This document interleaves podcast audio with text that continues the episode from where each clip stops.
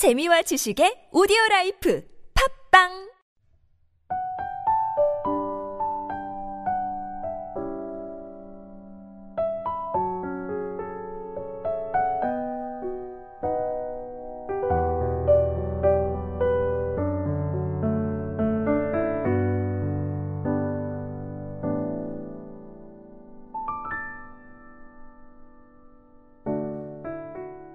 할렐루야. 금요 메시지 성경 통독 시간에 함께하는 지구촌 사랑교회 성도 여러분을 예수님의 이름으로 환영하고 축복합니다. 오늘 여러분과 함께 읽을 말씀은 창세기 십육 장에서 십팔 장 말씀입니다. 십육 장. 아브람의 아내 사레는 아직 아이를 낳지 못했다. 그녀에게는 하갈이라는 이집트 여종이 있었다. 사레가 아브람에게 말했다. 하나님께서 내가 아이를 갖는 것을 좋다고 여기지 않으시니 당신은 내 여종과 잠자리를 같이 하세요. 내가 여종의 몸을 빌려서 대를 이을 수 있을지도 모르잖아요. 아브람은 사레의 말을 따르기로 했다. 그리하여 아브람의 아내 사레는 자신의 이집트 여종 하갈을 데려다가 자기 남편 아브람에게 아내로 주었다. 이것은 아브람이 가나안 땅에 산 지 십 년이 지난 뒤의 일이었다. 그가 하갈과 잠자리를 같이 하자 하갈이 임신을 했다. 하갈은 자신이 임신한 것을 알고 자신의 여주인을 업신여겼다. 사레가 아브람에게 말했다. 내가 이런 능욕을 당하는 것은 다 당신 책임이에요. 내가 내 여종을 당신과 잠자리를 같이 하도록 했건만 그 종이 자기가 임신한 것을 알고서 나를 업신여기지 뭐예요. 하나님께서 우리 중에 누가 옳은지 결정해 주시면 좋겠어요. 아브람이 말했다. 당신이 결정하구려. 당신 종은 당신 소관이 있잖소. 사레가 하갈을 학대하자 하갈이 달아났다. 하나님의 천사가 광야의 샘 곁에서 하갈을 발견했다.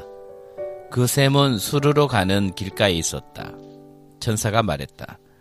사레의 여종 하갈아, 여기서 무엇을 하고 있느냐? 하갈이 대답했다. 내 여주인 사레에게서 도망치는 중입니다. 하나님의 천사가 말했다. 내 여주인에게로 돌아가거라. 그녀의 학대를 참아내어라. 천사가 계속해서 말했다. 내가 내게 큰 민족, 셀 수 없을 만큼 많은 자손을 주겠다. 내가 임신했으니 아들을 낳을 것이다. 너는 그 이름을 이스마엘이라고 하여라. 하나님께서 내 소리를 듣고 응답하셨다. 그는 날뛰는 야생마처럼 될 것이다. 남과 맞서 싸우고 남도 그와 맞서 싸울 것이다. 그는 늘 문제를 일으키며 자기 가족과도 사이가 좋지 못할 것이다. 하갈이 자신에게 말씀하신 하나님께 기도하며 나를 보시는 하나님이라고 불렀다. 그래, 그분께서 나를 보셨고 나도 그분을 비었다. 그래서 광야의 그 샘도 나를 보시는 살아계신 하나님의 샘이라고 부르게 되었다. 그 샘은 지금도 가데스와 베레사이에 그대로 있다. 하갈이 아브람에게서 아들을 낳았다. 아브람이 그 아이의 이름을 이스마엘이라고 했다. 하갈이 아브람의 아들 이스마엘을 낳았을 때에 아브람은 여든여섯 살이었다. 십칠 장. 아브람이 아흔아홉 살이 되었을 때 하나님께서 그에게 나타나셔서 말씀하셨다. 나는 강한 하나님이다. 너는 내 앞에서 흠없이 살고 온전하게 살아라. 내가 나와 너 사이에 언약을 맺고 내게 큰 민족을 줄 것이다. 아브람이 압도되어 얼굴을 땅에 대고 엎드렸다. 하나님께서 그에게 말씀하셨다. 이것은 내가 너와 맺은 언약이다. 너는 수많은 민족들의 아버지가 될 것이다. 이제 내 이름은 더 이상 아브람이 아니라 아브라함이다. 내가 너를 수많은 민족들의 아버지로 만들 것이기 때문이다. 내가 너를 아버지들의 아버지로 만들겠다. 내게서 여러 민족이 나오고 내게서 여러 왕이 나오게 하겠다. 내가 너와는 물론이고 내 후손과도 영원토록 지속될 언약을 맺어 내 하나님이 되고 내 후손의 하나님이 되겠다. 내가 장막을 치고 있는 이 땅, 곧 가나안 땅 전체를 너와 내 후손에게 주어 영원토록 소유하게 하고 나는 그들의 하나님이 될 것이다. 하나님께서 아브라함에게 계속 말씀하셨다. 너는 내 언약을 지켜야 한다. 너와 내 후손이 대대로 지켜야 한다. 이것은 내가 지켜야 할 언약, 내 후손이 지켜야 할 언약이다. 너희 모든 남자에게 할례를 행하여라. 포피를 잘라내어라. 이것이 나와 너 사이에 맺은 언약의 표가 될 것이다. 대대로 모든 남자아이는 태어난 지 팔 일째 되는 날에 할례를 받아야 한다. 너희 집에서 태어난 종들과 이방인에게서 사온 종들도 너희 혈족은 아니지만 할례를 받아야 한다. 너희는 너희 자손뿐 아니라 밖에서 들어온 사람들에게도 할례를 행해야 한다. 그러면 내 언약이 너희 몸에 새겨져서 영원한 언약의 표가 될 것이다. 할례를 받지 않는 남자, 곧 포피를 잘라내지 않은 남자는 자기 백성 가운데서 잘려나갈 것이다. 그가 내 언약을 깨뜨렸기 때문이다. 하나님께서 또 아브람에게 말씀하셨다. 내 아내 사례를 더 이상 사례라고 하지 말고 사라라고 하여라. 내가 그녀에게 복을 주어 그녀가 내 아들을 낳게 하겠다. 내가 반드시 그녀에게 복을 주어 그녀에게서 여러 민족이 나오게 하고 여러 민족의 왕들도 나오게 할 것이다. 아브라함이 얼굴을 땅에 대고 엎드린 채 웃으며 속으로 말했다. 백살이나 된 남자가 아들을 볼 수 있다고? 아흔살이나 된 사라가 아이를 낳을 수 있다고? 아브라함이 정신을 차리고 하나님께 아뢰었다. 이스마엘이나 하나님 앞에서 잘 살았으면 좋겠습니다. 하나님께서 말씀하셨다. 내 말은 그런 뜻이 아니다. 내 아내 사라가 아들을 낳을 것이다. 너는 그 아이의 이름을 이삭이라고 하여라. 내가 그와는 물론이고 그의 후손과도 영원한 언약을 맺을 것이다. 이스마엘 말이냐? 내가 그를 위해 기도하는 것을 내가 들었다. 내가 그에게도 복을 주어 많은 자식을 낳아 큰 민족을 이루게 하겠다. 그는 열두 지도자의 아버지가 될 것이다. 내가 그를 큰 민족이 되게 하겠다. 그러나 나는 내년 이맘때 사라가 낳을 내 아들 이삭과 언약을 맺을 것이다. 하나님께서 아브라함과 말씀을 마치고 떠나가셨다. 그날 아브라함은 자기 아들 이스마엘과 집에서 태어난 종과 돈을 주고 사온 모든 종, 곧 자기 집안의 모든 남자를 데려다가 하나님께서 말씀하신 대로 그들의 포피를 잘라내어 할례를 행했다. 아브라함이 할례를 받을 때 그의 나이는 아흔아홉 살이었고 그의 아들 이스마엘이 할례를 받을 때 그의 나이는 열세 살이었다. 아브라함과 이스마엘이 같은 날에 할례를 받았고 그의 집안에 있는 모든 종도 그날에 할례를 받았다. 집에서 태어난 종과 돈을 주고 이방인에게서 사온 종이 모두 아브라함과 함께 할례를 받았다. 십팔 장. 하나님께서 마므레의 상수리 나무 숲 근처에서 아브라함에게 나타나셨다.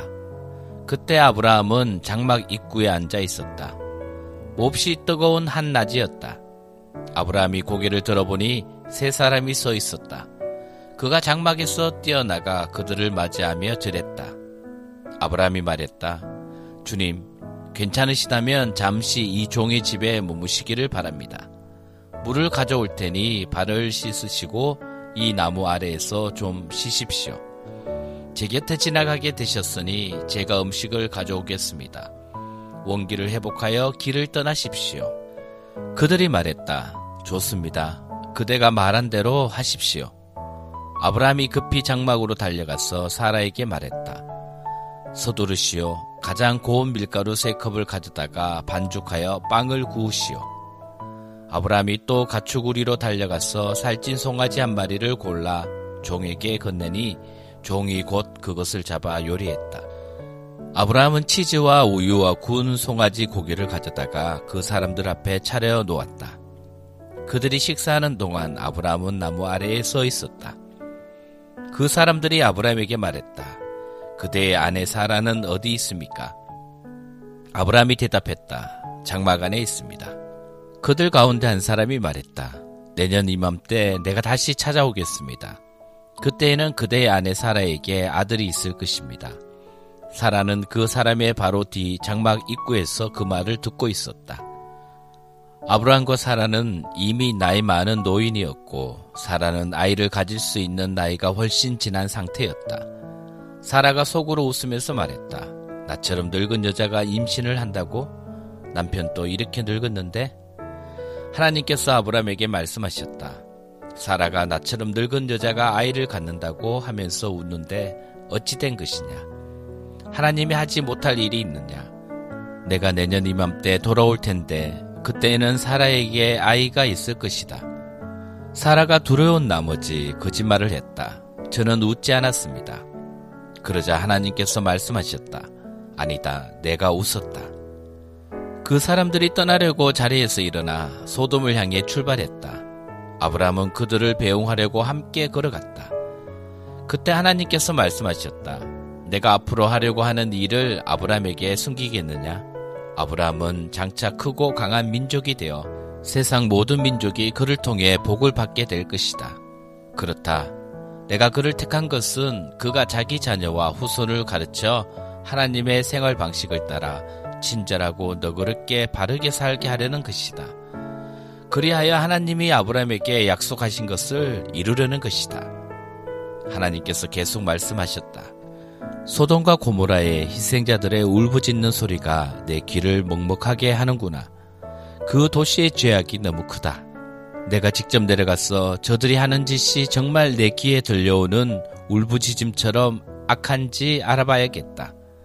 그 사람들이 소돔을 향해 출발했으나 아브람은 하나님의 길에 서서 그 길을 가로막았다. 아브람이 하나님을 대면하여 아뢰었다. 진심이십니까? 죄 없는 사람들을 악한 사람들과 함께 쓸어버릴 작정이십니까? 그 도시에 의인 오십 명이 있다면 어떻게 하시겠습니까? 죄 없는 사람들을 악한 사람들과 함께 쓸어버리시겠습니까? 의인 오십 명을 봐서라도 그 도시를 용서하지 아니시렵니까? 저는 주께서 의인과 악인을 구별하지 않고 죽이실 것이라고는 생각하지 않습니다. 세상을 심판하시는 분께서 공정하게 심판하셔야 하지 않겠습니까? 하나님께서 말씀하셨다. 소돔에 의인 오십 명이 있으면 내가 그들을 봐서 그 도시를 용서하겠다. 아브람이 다시 아뢰었다. 한 줌 흙에 지나지 않는 제가 감히 주께 말씀드립니다. 오십 명에서 다섯 명이 모자라면 어떻게 하시겠습니까? 다섯 명이 모자란다는 이유로 그 도시를 멸하시겠습니까? 하나님께서 말씀하셨다. 사십오 명이 있으면 내가 그 도시를 멸하지 않겠다.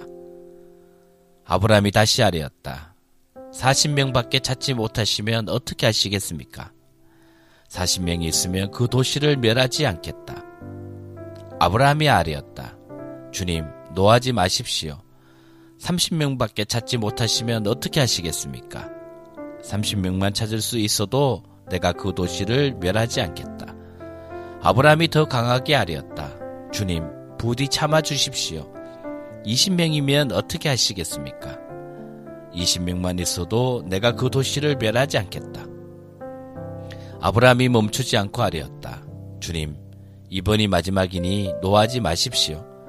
열 명밖에 찾지 못하시면 어떻게 하시겠습니까? 그 열 명을 봐서라도 내가 그 도시를 멸하지 않겠다. 하나님께서 아브라함과 말씀을 마치고 떠나가셨다. 아브라함은 집으로 돌아갔다.